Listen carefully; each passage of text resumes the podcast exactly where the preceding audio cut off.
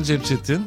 Ahmet Sel ile fotoğraf konuşmalarında. Bugün konuğum Ahmet Sel. Merhaba Ahmet Sel, hoş geldin. Merhaba Cem, nasılsın? Çok teşekkür ederim, çok iyiyim. Biz e, en son bu masada karşı karşıya oturduğumuzda sizli bizliydik. E, birbirimize siz diye hitap ediyorduk çünkü o gün tanışmıştık. Yani önceki telefon konuşmaları sayılmazsa. Aradan geçen zaman içinde tam hatırlamıyorum ama geçen sene içindeydi, aylar içinde. E, samimi arkadaşlar haline geldik. Birlikte hatta iş yapar, birlikte eğitim verir ve daha sık görüşür hale geldik. O yüzden de bugün biraz daha muzip, biraz daha sentimental bir konuşma için kendime bu hakkı görüyorum. Benim için çok heyecan verici ve bu görüşme, bu sohbet şu anda yaptığı fotoğraf konuşmalarının aslında son e, bölümünde işaret ediyor. Doğru mu? Tabii bu bir süreç aslında. Ben bu programa pandemiyle beraber başladım. Biliyorsun ben insanların evine gidip portrelerini çeken bir insanım. Yazarlar, çizerler, sıradan insanlar benim fotoğraflarımın süjesi oluyorlar. Bunun için tabii fiziki bir yakınlık içinde olmamız gerekiyor. Fakat pandemiyle beraber buna ara vermek zorunda kaldım. Çünkü insanlar doğal olarak kendilerini biraz korumaya aldılar. Bu sırada benim fotoğraf çekme frekansım da düştü ister istemez. Hepimiz gibi. Hepimiz gibi. Birçok fotoğrafçı bu durumdaydı. Ne yapayım diye düşünürken eskiden yaptığım bir meslek aklıma geldi. Ben gazetecilik mesleğine yani fotoğrafçı olmadan önce uzun yıllar gazetecilik yaptım. Gazeteciliğin çok çeşitli alanlarında çalıştım. Foto muhabirliğinden önce de televizyonda uzun yıllar muhabir evet. olarak çalıştım. Kameraman olarak çalıştım. Yapımcı olarak uzun yıllar var oldum. Ama ilk mikrofon dünyasına Fransa'da 1980 ki sonlarında radyocu olarak başladım. Bölgesel bir radyoda çalışıyordum o zamanlar. Paris bölgesinde Komünist Belediyeler Birliği'nin oluşturduğu bir radyo yapılanması vardı. Orada mesleği öğrendim ve gazeteciliği de hakikaten orada öğrendim diyebilirim. Çok iyi hocalarımız vardı. Fransa'da hakikaten çok yerleşmiş bir radyo haberciliği kültürü var unutmamak gerekiyor ki bugün iyi haber radyoları Fransa'da her sabah 7,5 ila 9 milyon insan tarafından dinleniyor çok ve çok yani. zengin e, programlar bunlar. Çok kaliteli programlar. Bir ucundan ben buna e, dokunmuş oldum. Ondan sonra hayatın cilveleri beni televizyona doğru yönlendirdi. Televizyon eğitimi gördüm ve ondan sonra Fransız televizyonunda uzun müddet çalıştım. Son çalıştığım televizyon kanalı Berlusconi'ye ait bir televizyon kanalıydı. Berlusconi henüz siyasete girmemişti o zamanlar ve Avrupa'daki en önemli medya kuruluşlarının birinin başındaydı o sırada ve Fransa, İtalya, İspanya'da 5. kanal tabir edilen bir televizyon kurmuştu. Orada çalıştım uzun süre. Ondan sonra Moskova'ya onlar beni tayin ettiler. 1989-2000 yılları arasında Moskova'da yaşadım. O sırada işte 94-95 senesinde de SIP Ajansı bir partnerlik kurarak fotoğrafa adım attım hakikaten. Evet görüldüğü kadarıyla yani bir büyük planın parçasıydı fotoğrafçılık. Aslında habercilik sahası içinde sonunda dönüp karar kıldığın bir alan gibi görünüyor fotoğrafçılık. Şunu söyleyeyim işte nereden bu podcast fikri ortaya çıktı dersek de işte ben bu eski deneyimlerimi hatırladım ve neden buna bir dönüş yapmayayım dedim. Çünkü radyo hakikaten belki fotoğraftan sonra benim en sevdiğim alanlardan, medya alanlarından bir tanesi. Çünkü özgür bir alan. Hem dinleyici için bir özgürlük alanı hem çalışan için de konsantrasyon gereken, her şeyin sesle ifade edildiği bir yer beni çok ilgilendiriyordu. O bakımdan yine o günlere bir dönüş yapayım dedim ve bu pandemi bunun için güzel bir fırsat oldu. Neden sonuna geldik? Belki de bu programın sonunda söylememiz gereken şeyi şimdi söyleyeceğiz. Pandemiyle başlamış bir hikayeydi. Pandemi sürecinde gelişti. 70 küsur konuğum oldu bu programda. Evet. Sözlü bir bellek oluşturduğumu düşünüyorum. Sonuna geldik gibi geliyor bana. Çünkü tünelin ucunu görmeye başladık. Ben de sokakların biraz daha özgürleşmesiyle, insanların biraz daha rahat hareket etmeye başlamasıyla birlikte bu programı sonlandırmaya karar verdim. Evet yani kulağa mantıklı geliyor. Yani fotoğrafın mümkün olmadığı ortamda ses e, devreye giriyor ve senin e, radyoculuktaki tecrüben, mikrofon karşısındaki deneyimin hemen hissediliyor. Onu söylemeliyim. Yani hem ben seninle bizzat tanışmadan önce dinlediğim kayıtlarda hem de konuşmamız sırasında senin e, ses tonuna, konuşmana, cümlelerine ne kadar hakim olduğunu gördüğüm zaman mikrofon karşısındaki ustalığın çarpıcıydı. Benim de radyo tecrübem var. Gerçekten çok özel bir mecra. Görüntünün hiç olmaması izleyiciyi tahayyül edemiyor olmak, göz göze e, olmamak, nerede bu sesle nasıl karşılaşıyor, nasıl bir ortamda seni dinliyor bunu bilmemek hem izleyiciyi hem de radyocuyu gerçekten çok özgürleştiren e, bir konu.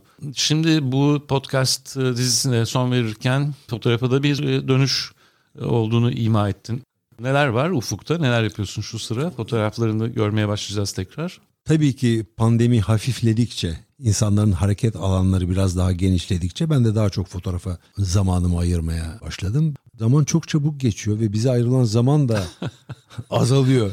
Özellikle bizim e, kuşağımızdaki insanlar için ve bu zamanı çok iyi değerlendirmek gerekiyor. Zaman çok kıymetli. Her kıymetli şey gibi çabuk tükeniyor. Evet evet maalesef. Şu anda yürüttüğüm birkaç proje var paralel. Bir tanesi İstanbul'da yıl sonunda güzel bir müzede açılacak e, bir sergi. Küçük bir kolektifle beraber oluşturduğumuz bir sergi olacak bu. Diğer iki projede şu anda devam eden projeler. Bunlardan bir tanesi de benim yine portre projelerimden bir tanesi. Yani Türkiye'deki kültür insanlarının yazarlar, çizerler, sanatçılar, çağdaş sanatçılar, düşünen insanlar. Epey portre bu arada. Evet. Bazılarını zaman zaman da zaten Instagram hesabımdan da yayınladım ama daha önümde uzun kat edilmesi gereken bir yol var. Onları da gerçekleştireceğim. Diğer bir projede Moskova insanları, Kabil insanları evet, evet, bunları çektikten ve kitaplaştırdıktan sonra İstanbul'u neden yapmayayım dedim. İstanbul çok önemli benim için her anlamda. Onun için İstanbul'daki insanlarla ilgili e, portre çalışması içerisindeyim. Harika. Kulağa çok güzel geliyor. Ben de aslında az önce içeride bilardo oynarken bunları ayrıntılı olarak konuşmuştuk. Ben bilmiyormuş gibi yapmak zorundayım tabii ki format gereği. Hepsini çok ayrıntılı olarak biliyorum hangi müzeden bahsettiğini, bütün bu sergilerin mahiyetini. E, ama sürprizi bozmamak için bilmiyormuş gibi yapıyorum şu anda. Ve biz de her şeyi sonuna kadar söylemiyoruz zaten. E, çok güzel. Hepsi şahane olacak e, ve yanında olacağız. Heyecanla bekleyeceğiz. Bütün bu söylediklerine bağlamak için bir soru sormak istiyorum. Kendini bir portre fotoğrafçısı olarak tarif ediyorsun ağırlıklı olarak portre hatta belki de eksklusif olarak sadece portre çekiyorsun son e, dönemde. Bu senin için ne ifade ediyor? Yani fotoğrafçılık içinde portre teması içinde konuşabilirsin. Senin hayatında portre nasıl bir yer kaplıyor ve niye senin için bu kadar önemli? Ben portreye birdenbire gelmedim tabii. Uzun yıllar haber fotoğrafçısı olarak da çalıştım. Dünyanın çeşitli noktalarında, genellikle sıcak noktalarda e, işler yaptım.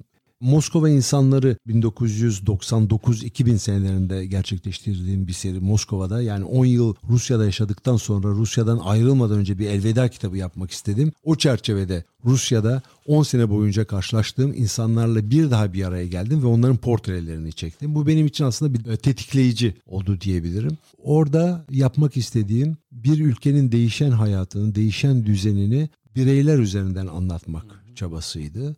Bu beni hakikaten giderek ilgilendirmeye başladı. Onun üzerine başka portre serileri de yaptım. Özellikle Fransa'da yaşadığım yıllarda ondan sonra. Sonra Kabil'e gittim. Kabil'de de Taliban'ın 2001 senesinde Kabil'den ayrılmasından birkaç gün sonra bir seri yapmaya orada başladım. Son Amerikalıların bombardımanlarına devam ettiği günlerde oralardaydım. Orada da 24 senelik bir iç savaştan çıkan Afganların hikayesini yine böyle bireysel hikayeler üzerinden anlatmaya çalışmıştım. Artık bu benim biraz e, ne diyeyim markam olmaya başladı bu çalışma türü. Neden ben bunları yapıyorum? Tabii bu benim de kendi kendime sorduğum evet. bir soru. Egoist, bencil bir yanı da var bu işin. Nasıl? Ben bunu en başta kendim için yapıyorum. Çünkü insanlarla bir araya gelmek hoşuma geliyor. Karşılaşmak, tanımak ve onların hikayelerini öğrenmek beni çok ilgilendiren bir şey. Çünkü her çektiğiniz portre aslında bir hikaye bir yaşam öyküsü. İyi yanıyla, kötü yanıyla çektiğim insanlar içerisinde hiç sempati duymadığım insanlar da var. Çok bana yakın gelen insanlar da var. Mümkün olduğu kadar objektif kalmaya, onların hikayelerine yoğunlaşmaya çalışıyorum. Çünkü yaptığım bütün hikayelerde fotoğrafların yazılı bir anlatımı da oluyor. Yani fotoğrafı o çekilen andan sıyırıp tarihsel bir çerçeve içerisinde koymaya çalışıyorum. Mesela Davut Paşa kitabını yaptığım zaman da bu böyle bir çabaydı. 12 Eylül gecesini, 12 Eylül 1980 darbesini aynı hapishanede Davutpaşa cezaevinde aynı hücrede geçiren 50 arkadaşın hikayesini 50 ayrı ağızdan anlattırmış ve hepsinin birer portresini çekmiştim. Olaydan 30 32 sene sonra hemen hemen. Çok iyi bir fikir. İnsanları hikayeleriyle bir araya getirmek ilginç bir şey. Çünkü post belgesel dediğimiz evet. bir alana girdiğimizi düşünüyorum. Yani orada fotoğrafı sadece fotoğraf olmaktan çıkartıp başka stratejiler de kullanarak, başka imkanlar da kullanarak başka bir yere taşımak benim için önemli. Çünkü bir fotoğraf, bir portre fotoğrafı herhangi birisi olabilir. Özellikle tanınmış bir insan değilse ki çoğu zaman evet. benim portrelerimde tanınmış insanlar olmayabiliyor. Anonim insanlar oluyor. Ama bunların hikayelerini anlattığımız zaman çoğu zaman bir tarihsel kesitin, bir e, sosyal geçişin hikayesini de anlatmış oluyoruz. O bakımdan fotoğrafı aşan bir şey. O fotoğraflar anlamlandırılıyor aslında bu metinler ilave edildiği zaman. Bu ses olabilir, yazı evet, olabilir. Evet. Buna ben de yürekten inanıyorum. Yani metin veyahut sözel anlatı tabii ki fotoğrafı bir bağlam içine oturtuyor. E, ve e, şimdi karşımda senin arkanda bu kabil fotoğraflarını görerek konuşuyoruz bu bahsettiğin konu yani anonim insanlardan aslında jenerik hikayeler alıyor olman. Yani o insanları o topluluğun temsilcileri e, haline getiriyor. O anlamda anonim insanlar olması da önemli bana kalırsa bilinen e, şahıslar olduğu takdirde çünkü bunlar şahsi tekil belli bir kişinin hikayesi haline getirecektir. Halbuki orada bir toplumsal e, değişim veya müdahale sırasında kitlelerin etkilendiği bir durumdan bahsettiğin için bu insanların anonim olması da anlam kazanıyor. Bu insanlar anonim ama anlattıkları hikayeler tabii o bulundukları tarihin hakikaten elle tutulur bir hale gelmesini e, sağlıyor. İşte Rus halkı diyoruz, Ukrayna halkı diyoruz ya da işte Afganlar diyoruz ama bu Afganların içinde, Ukraynalıların içinde, Rusların içinde bugün yaşanan durumu ele alalım. Bireyler çok şey ifade ediyor. Bu fotoğraflar da bu bireylerin hikayelerine yer veriyor. Onları ön plana çıkarıyor. Onları sahneye çıkartıyor. Onları sahneye koyuyor ve oradan hareketle bir toplumun nasıl oluştuğunu hayal edebiliriz belki. Evet kesinlikle diğer türlü çünkü bir istatistik ya da bir e, sadece cümlenin içinde e, geçen bir kelime olarak kalabiliyorlar. O yüzden e, görsel belleğe ve sözel belleğe de bunun yanında önemli katkıların olduğunu söyleyebiliriz. Gerçekten çok çok teşekkürler bunun için. Bu podcast dizisi de aslında böyle bir iş gördü. Bir hafıza inşa etmekle ilgili. Arşivler konusunda ne düşünüyorsun? Türkiye'de biraz şanssızız galiba bu konuda. Yani bütün bu bahsettiğin arşivler e, ve geçmişte sen büyük ajansların yapıları içinde de bulundun. SIPA gibi veya saydığın diğer kurumlar. Bunlar e, arşivlerindeki binlerce tarihi değeri olan fotoğrafları koruyabildiler mi? Bizim bugün çekmiş olduğumuz kendi stüdyolarımızda, kendi mekanlarımızda birikmekte olan fotoğraflar sence ne olacak gelecek, gelecekte? Ben bu konuda bilimsel bir araştırma yapmadım. Çok pragmatik verilerden hareket ederek söyleyebilirim. Ben size yaşadığım örnekleri söyleyeyim örneğin. Mesela ben Sipa Press Ajansı'nda uzun yıllar hem muhabir olarak çalıştım hem Moskova ofisi direktörü olarak çalıştım. Ve nasıl e, çalıştıklarını görme imkanım oldu. İçinden bir insan olarak izleme imkanım oldu. SIPA Ajansı'nın kurulduğu günden bu yana çektiği bütün fotoğraflar ilk zamanlarda zaten 2000'li yıllara gelinceye kadar 2005'li yıllara gelinceye kadar negatif ve diapozitif arşivler bunlar Paris'te çok korunaklı bir depoda e, muhafaza ediliyorlar ki o depoda aslında Paris'in en güzel mahallelerinden birindeki bir binada bulunuyor. Eskiden orada mühimmat saklarlarmış. Yani ona göre korunaklı bir çok yer e, yapmışlar. ironik evet çok Bu enteresan. fotoğrafların fotoğrafların da saklanması açısından tabii iyi bir ortam oluşturuyor ve milyonlarca fotoğraf. Ben orada çalışırken 6 milyon fotoğraftan söz ediliyordu. Bunun üzerine tabii geçen yıllar içerisinde yüz binlerce dijital fotoğraf da mutlaka eklendi. Bunlar çok iyi koşullarda e, saklanan, muhafaza edilen ve istenildiği zaman kolayca ulaşılabilen. Evet o önemli zaten indekslenmiş, çok doğru indekslenmiş fotoğraflar. Bu önemli bir arşiv çalışması. Hakikaten uzmanlar çalışıyor bu bu konuda. Ajans France Press'te ben e, fiili olarak çalışmasam bile çok gidip geldiğim bir yerdi. Fransız basın ajansı. Orada da çok ciddi koşullarda fotoğraflar arşivleniyor ve çok eski yıllara dönebiliyorsunuz. Çünkü sadece kendi arşivleri yok. Bir de kapanan başka küçük ajanslardan da satın alınan arşivler de eklenmiş bu var olan arşivlere. O bakımdan orada böyle bir kültür var. Fransa'da bir de şu var tabii. Institut National de l'Audiovisuel diye büyük bir devlet kurumu var. Orada da Fransa'da yayınlanan tüm görsel ve ses arşivleri bir araya getiriliyor. Yani radyolarda söylenen her söz, televizyonlarda gösterilen bütün görüntüler çok ciddi ve bilimsel koşullarda bir araya getiriliyor ve arşivleniyor. Ben mesela istediğim zaman gidip ki bunu deneyimini de yaşadım. 1985 senesinde Fransız televizyonu için çektiğim bir haber programının görüntülerini bulabildim örneğin. Harika ve hakikaten de zaman içerisinde bu arşivlerin işe yaradığını görüyorsunuz. Bir araştırmacılar için çok önemli. İkincisi ticari anlamda da bu arşivler hala para getirmeye devam eden arşivler olarak var oluyorlar. Türkiye'de Açıkçası ne olduğunu ne bittiğini ben tam olarak bilmiyorum ama. Ben sana anlatacağım şimdi. Anlat çok merak ettim. 80'lerin sonlarında ben Ilford'un Türkiye şubesinde satış müdürü olarak çalıştım ve şimdi ismini söyleyeceğim bir gazete. Cumhuriyet Gazetesi. Oraya büyük bir karanlık oda kurduk biz. Multigrade, agrandisörlü falan çok hızlı çalışabilecekleri siyah beyaz baskı makinelerinin falan olduğu. Ve orada nasıl iş yapıldığına ben tanık oldum. Çünkü birkaç hafta yaşadık orada bu karanlık oda yapılırken ve makinelerin kurulumu yapılırken. İşte agrandisör kalibre edildi falan. Tabii ertesi günkü gazeteye yetişmesi için çekilen siyah beyaz fotoğraflar çok hızlı bir işlem yapılması gerekiyor. Saptama işlemi çok kısa sürüyor. Saydamlaşması yeterli bulunuyor filmin bir an önce kuruması için ispirtolu suya sokup çıkartıyorlardı. Çünkü o zaman çok da hızlı buharlaşıyor üzerindeki sıvı. Ve bugün artık hiç kullanılmayan o zamanlar saman kağıdı dediğimiz üçüncü hamur kağıdı ikiye katlayıp böyle arasına koyup filmi boydan boya çekerek e, o suyunu alıp ve izler bırakarak hem iz alıp bırakıp hem çizerek o filmi boydan boya e, emülsiyon yumuşak çünkü o sırada. Yani analog deneyimi olan fotoğrafçılar eminim şu anda böyle acı içinde dinliyordur bu söylediklerim daha fazla şey ifade ediyor onlara. Ertesi günkü gazeteye yetişiyordu bu fotoğraflar. Sonra da işte altı karelik şeritler halde kesilip zarflanıp bir tarafa kaldırılıyordu. Onların ben bir iki seneden daha uzun süre kaldığını hiç e, zannetmiyorum. Çünkü e, arşivsel işlem e, görmemiş oluyorlardı. Yani hiç kalıcı bir şey değil. Gazetelerin kendisi yani basılmış nüshalar duruyorsa çok iyi. Yani o da bir kazançtır ama o filmlerin hiçbirinin bugüne ulaşabildiğini ben zannetmiyorum. Saklanmış olsaydı bile. Türkiye'deki e, fotoğraf izleyicisi hakkında sana bir soru sormak istiyorum. Çünkü yurt dışında anlattığın gibi yaşadığın özellikle Fransa ve Rusya'da oradaki fotoğrafçılığa yakından tanık oldun hatta bir parçası oldun. Bu ülkelerde nasıl bir fotoğrafçılık yapılıyor, nasıl bir gelenek var, e, fotoğrafta nasıl bir üslup var bunları aslında görmek mümkün. Yani internetinde bulunduğu bir e, dönemde bunları görebiliriz ve değerlendirebiliriz. Sana asıl şunu sormak istiyorum. Ulaşamayacağımız, senin tanık olduğundan emin olduğum bir bilgi. Bu ülkelerde, bu kültürlerde fotoğrafın tüketimi nasıl? Fotoğrafın izleyicisinin e, bakış açısı, fotoğrafla kurduğu ilişki nasıl? Karşılaştırmalı olarak bu konuda bir iki şey söyleyebilir misin? Yani Fransa'da, Rusya'da ve Türkiye'de fotoğrafın karşısındaki ona bakan insanların tutumu nasıl oluyor? Fotoğrafla nasıl bir ilişki kuruyorlar? Tabii şimdi bu iki ülkede ben 35 yılımı geçirdim bu arada Fransa'da ve Rusya'da toplam. Bu bir, bir önemli bir hayat parçası. Evet. Ben de yavaş yavaş girdim bu işin içerisine az önce de anlattığım gibi ve yavaş yavaş da birçok şeyi keşfetme imkanım oldu. Hem Rusya hem Fransa bu iki ülkede görsel kültürlerin çok kuvvetli olduğu ülkeler.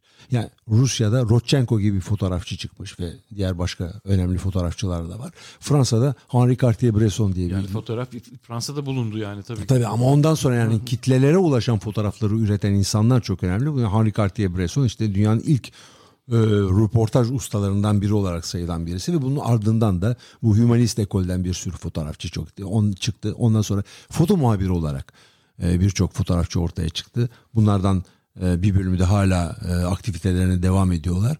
Çünkü e, Türkiye'nin tersine e, Fransa'da 60-65 yaşlarında fotoğrafçıları hala alanda görebiliyorsunuz ve genellikle kariyerlerinde en önemli dönemlerini yaşıyorlar. Bugünlerde Ukrayna'da fotoğraf çekiyorlar. Türkiye'de artık emekli ayrılabilecek olan insanlar hala aktif olarak fotoğraf çekiyorlar. Çünkü bunun karşılığını buluyorlar. Evet. Bu çok önemli bir şey. Burada da işte e, fotoğrafın nasıl dağıtıldığına ve tüketimine geleceğim. Özellikle 2. Dünya Savaşı'ndan sonra Batı Avrupa ülkelerinde insanlar seyahat edemiyorlar ama başka dünyaları çok merak ediyorlar. Evet. Barışa dönen bir dünya içinde yaşıyorlar ama işte Amerika'da hayat nasıldır Fransızlar için çok ilginç. Bir de işte caz müziği Avrupa'ya geliyor. Amerikan filmleri Fransa'da, Almanya'da çok ilgi görüyor. Ve insanlar bu, bu ülkelerdeki hayatları merak ediyorlar ama gidemiyorlar. Çünkü daha imkanlar kısıtlı, maddi imkanlar kısıtlı. Savaştan yeni çıkmış. İşte bunu değerlendiren bir takım dergiler ortaya çıkıyor. İllüstre dergiler ortaya çıkıyorlar. Bunlardan bir tanesi de Parimaj zaten çok önemli yer kaplıyor. Ve bunlar çok büyük kitlelere ulaşma imkanı buluyorlar çok büyük tirajlar yapıyorlar ve bu tirajlar kalıyor hala. Bugün Parimaj dediğimiz dergi Fransa'da her hafta çıkan bir dergidir ve ortalama tirajı da her hafta 550 bin civarında dolaşır. 600-650 bine çıktığı da vardır. Burada da kapak fotoğrafı çok önemli yer tutar tabiatıyla.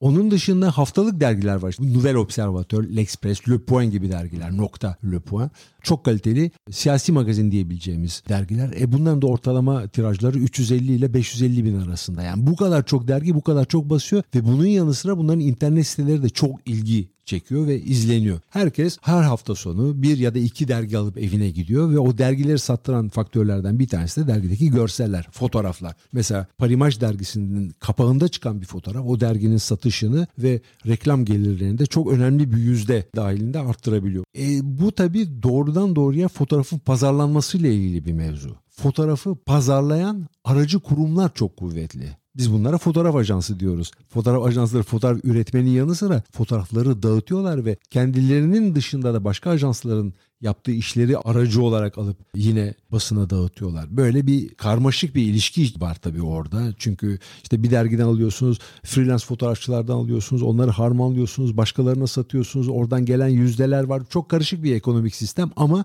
yürüyen bir sistem. Bu sistemin avantajı ne? İnsanlar görsel olarak dünyada ne olup ne bitiyor bunu çeşitli kaynaklardan izleyebiliyorlar. Bir. ikincisi çok ciddi bir istihdam yaratıyor. Çünkü bu dergiler çok insan çalıştırıyorlar, ajanslar insan çalıştırıyor, fotoğrafçılar çalışıyor ve yaptıkları işin karşılığını alıyor fotoğrafçılar. Bu çok önemli tabii. Ve fotoğraf hakikaten oradaki medya dünyasının en önemli aktörlerinden bir tanesi olarak ortaya çıkıyor. Sadece dergiler değil, hemen hemen bütün büyük şehirlerde çok kaliteli fotoğraf müzeleri var. Dünyanın en önemli fotoğrafçıların sergileri çok sık oluyor ve bunun yanı sıra tabii sırf fotoğraf kitabı satan kitapçılar var. Yani hakikaten oradaki insanların güncel yaşamlarının önemli bir parçası bu görsel kültür. Ben burada telefon fotoğrafından işte e, Instagram'daki fotoğraflardan falan bahsetmiyorum. Bahsettiğim hakikaten profesyonel anlamda üretilmiş ve izleyicilere iletilmiş fotoğraflardan söz ediyorum. Yani ben tabii ekonomi 101 e, seviyesindeki bilgimle bu konudaki söylediklerini çok iyi anlıyorum. Talep olduğu için bir arz oluşuyor, bir pazar oluşuyor ve bir sektör oluşuyor. Ama bunun en e, temelinde bu fotoğrafları görmek isteyen, e, bu fotoğraflara belli bir e, para ödemek isteyen insanlar var ortalıkta. Bu da önemli bir şey gerçekten. Türkiye'de bu konuda bir problem olduğu kesin. Yani biz de birer fotoğrafçı olarak bu konuda bir zorluk yaşıyoruz haliyle. Bir de şu var tabii yani bunun yanı sıra çok ciddi anlamda sanat fotoğrafı diyebileceğimiz fotoğrafları üretenler var. Ve bunlar da çok geniş kitlelere ulaşabiliyorlar. Müzeler, müzelerin yayınları aracılığıyla ve ciddi anlamda fotoğraf koleksiyoncuları var. Türkiye'de kaç tane fotoğraf koleksiyoncusu var? Bu konuda çok şüpheliyim. Yani ben o konuda bazı sayılar biliyorum da şu anda çok çok cılız e, bir söylem olacağı için hiç bahsetmemekte e, fayda var. Yok koleksiyonlar var e, Türkiye'de ama özellikle fotoğraf toplayan fotoğraf ben fotoğraftan söz ediyorum Fotoğrafa sadece. yatırım yapan koleksiyoner sayısı çok az. Ben biraz daha o dünyaya yakın bir fotoğrafçı olduğum için tabii ki eser satışından ziyade ben de eğitimci ve tanıtım fotoğrafçısı olarak hayatımı kazanıyorum. Eser satışı daha yan gelir gibi e, oluyor ki aslında beni tarif eden, asıl kimliğimi oluşturan alan fotoğrafta bu yaptığım sanat işleri. Asıl ürettiğin işlerin, değer evet. verdiğin işlerin seni yaşatamaması. Peki bu seni üzmüyor mu? Orada şöyle bir çelişki yaşıyorum. Bir dakika ama soruları ben soruyordum burada ama neyse Yine de soru sorulmamış gibi davranamayacağım. Ee, yani hem üzülüyorum hem üzülmüyorum. Üzülmüyorum derken ben bu fotoğrafları satmak için, geçinmek için, hayatımı kazanmak için üretmediğim için yani yapmadan duramadığımdan ortaya koyduğum için bu işleri e, yapmak zorunda hissettiğim için kendimi ve kendimi durduramadığım e, için satılıp satılmaması çok önemli değil. Ama bunlar satılmadığı zaman çok da ilgimi çekmeyen başka bir fotoğrafçılık yapmak durumunda kalıyorum. Bunu yapmak zorunda kaldığımda sanat işlerine ayıracağım zamandan çalıyormuş gibi hissediyorum kendimi. Bu mecburiyet e, üzücü ama günün sonunda yine fotoğraf yaparak, fotoğraf çevresinde fotoğrafa dokunan işler yaparak hayatımı kazandığım için yine de şanslı addediyorum kendimi. Ki bu çerçevede Türkiye'deki az sayıda şanslı fotoğrafçıdan biri olduğunu söyleyebiliriz. E, olabilir. Şikayet edersem kendi halimden şımarıklık e, yapmış olurum ki az önce bahset belki şöyle bir şey söyleyebiliriz. Az önce dedin ya 60'lı yaşlarında fotoğrafçılar hala aktif çalışıyorlar. Biz de o yaşlara geldiğimizde umarım çalışmaya devam ederiz. Devam ediyor oluruz yani inşallah bakalım. Ahmet Sel çok e, keyifli, çok güzel bir sohbet oldu. Çok teşekkür ediyorum. Son bir soru soracağım. Eğer bu podcastler olmasaydı hayatında nasıl bir eksiklik olurdu? Seni bu görüşmeler nasıl değiştirdi? Başka fotoğrafçılarla bu kadar yakın, derin e, ve enine boyuna konuşmak sende neye yol açtı? Aslında ben bu podcastleri her bir yayını bir portre seansına benzetiyorum. O bakımdan benim için çok ilginç. Nasıl portrede bir kişiyle birebir bağ kuruyorsam, onu tanıma imkanı elde ediyorsam bu podcast yayınlarında da o fotoğrafçılarla böyle bir ilişkiye girdim. Bir kere her şeyden önemlisi çok iyi dostluklar edindim. Bunlardan bir tanesi de seninle tanışmamız bir araya gelmemiz oldu ve herhalde sürecek bir dostluğun temellerini attık bu podcast sayesinde. Fotoğrafçıların iç dünyalarını öğrenmeye çalıştım. Bana da çok şey öğretti. Kendi hakkımda da birçok şey öğrenmiş oldum. Kendi sorduğum sorular beni düşünmeye itti ya da aldığım cevaplar beni bir kez daha düşündürdü. Çünkü bir fotoğrafçı biraz da düşündüğü ölçüde var oluyor.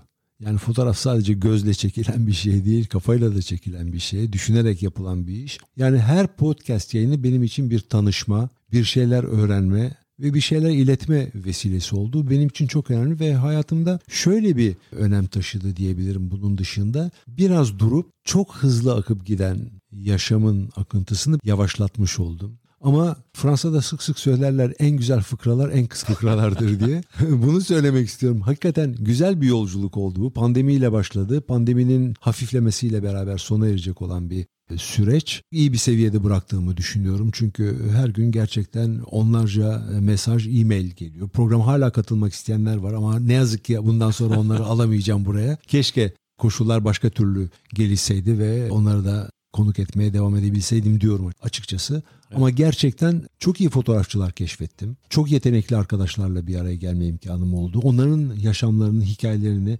fotoğrafın onların hayatlarını nasıl değiştirdiğini öğrendim. Bir de bunun yanı sıra tabii bir sesli arşiv de bırakmış oluyoruz Türkiye'deki fotoğraf hakkında. Bu da bence fotoğrafa yaptığımız küçük de olsa bir katkı olarak değerlendirilebilir. Tevazu gösteriyorsun. Hiç de küçük değil. Çok büyük bir katkı oldu. Keşfettiğin fotoğrafçıları biz de senin sayende e, keşfetmiş olduk. İyi bir seviyede bırakıyorum dedin. Evet çünkü seviye bugün seninle çok üst düzey bir noktaya ulaşmış oldu. Son, son konuk olarak.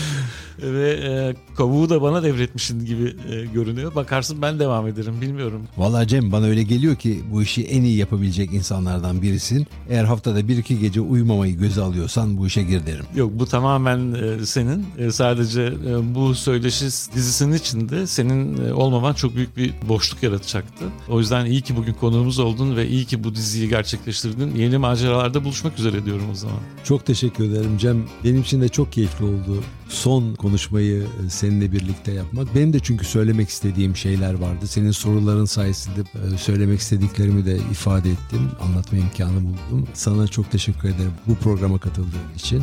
Umarım dediğin gibi başka serüvenlerde bir araya gelme imkanımız mutlaka olacak. Çok teşekkür ederim. Ben teşekkür ederim. Görüşmek üzere.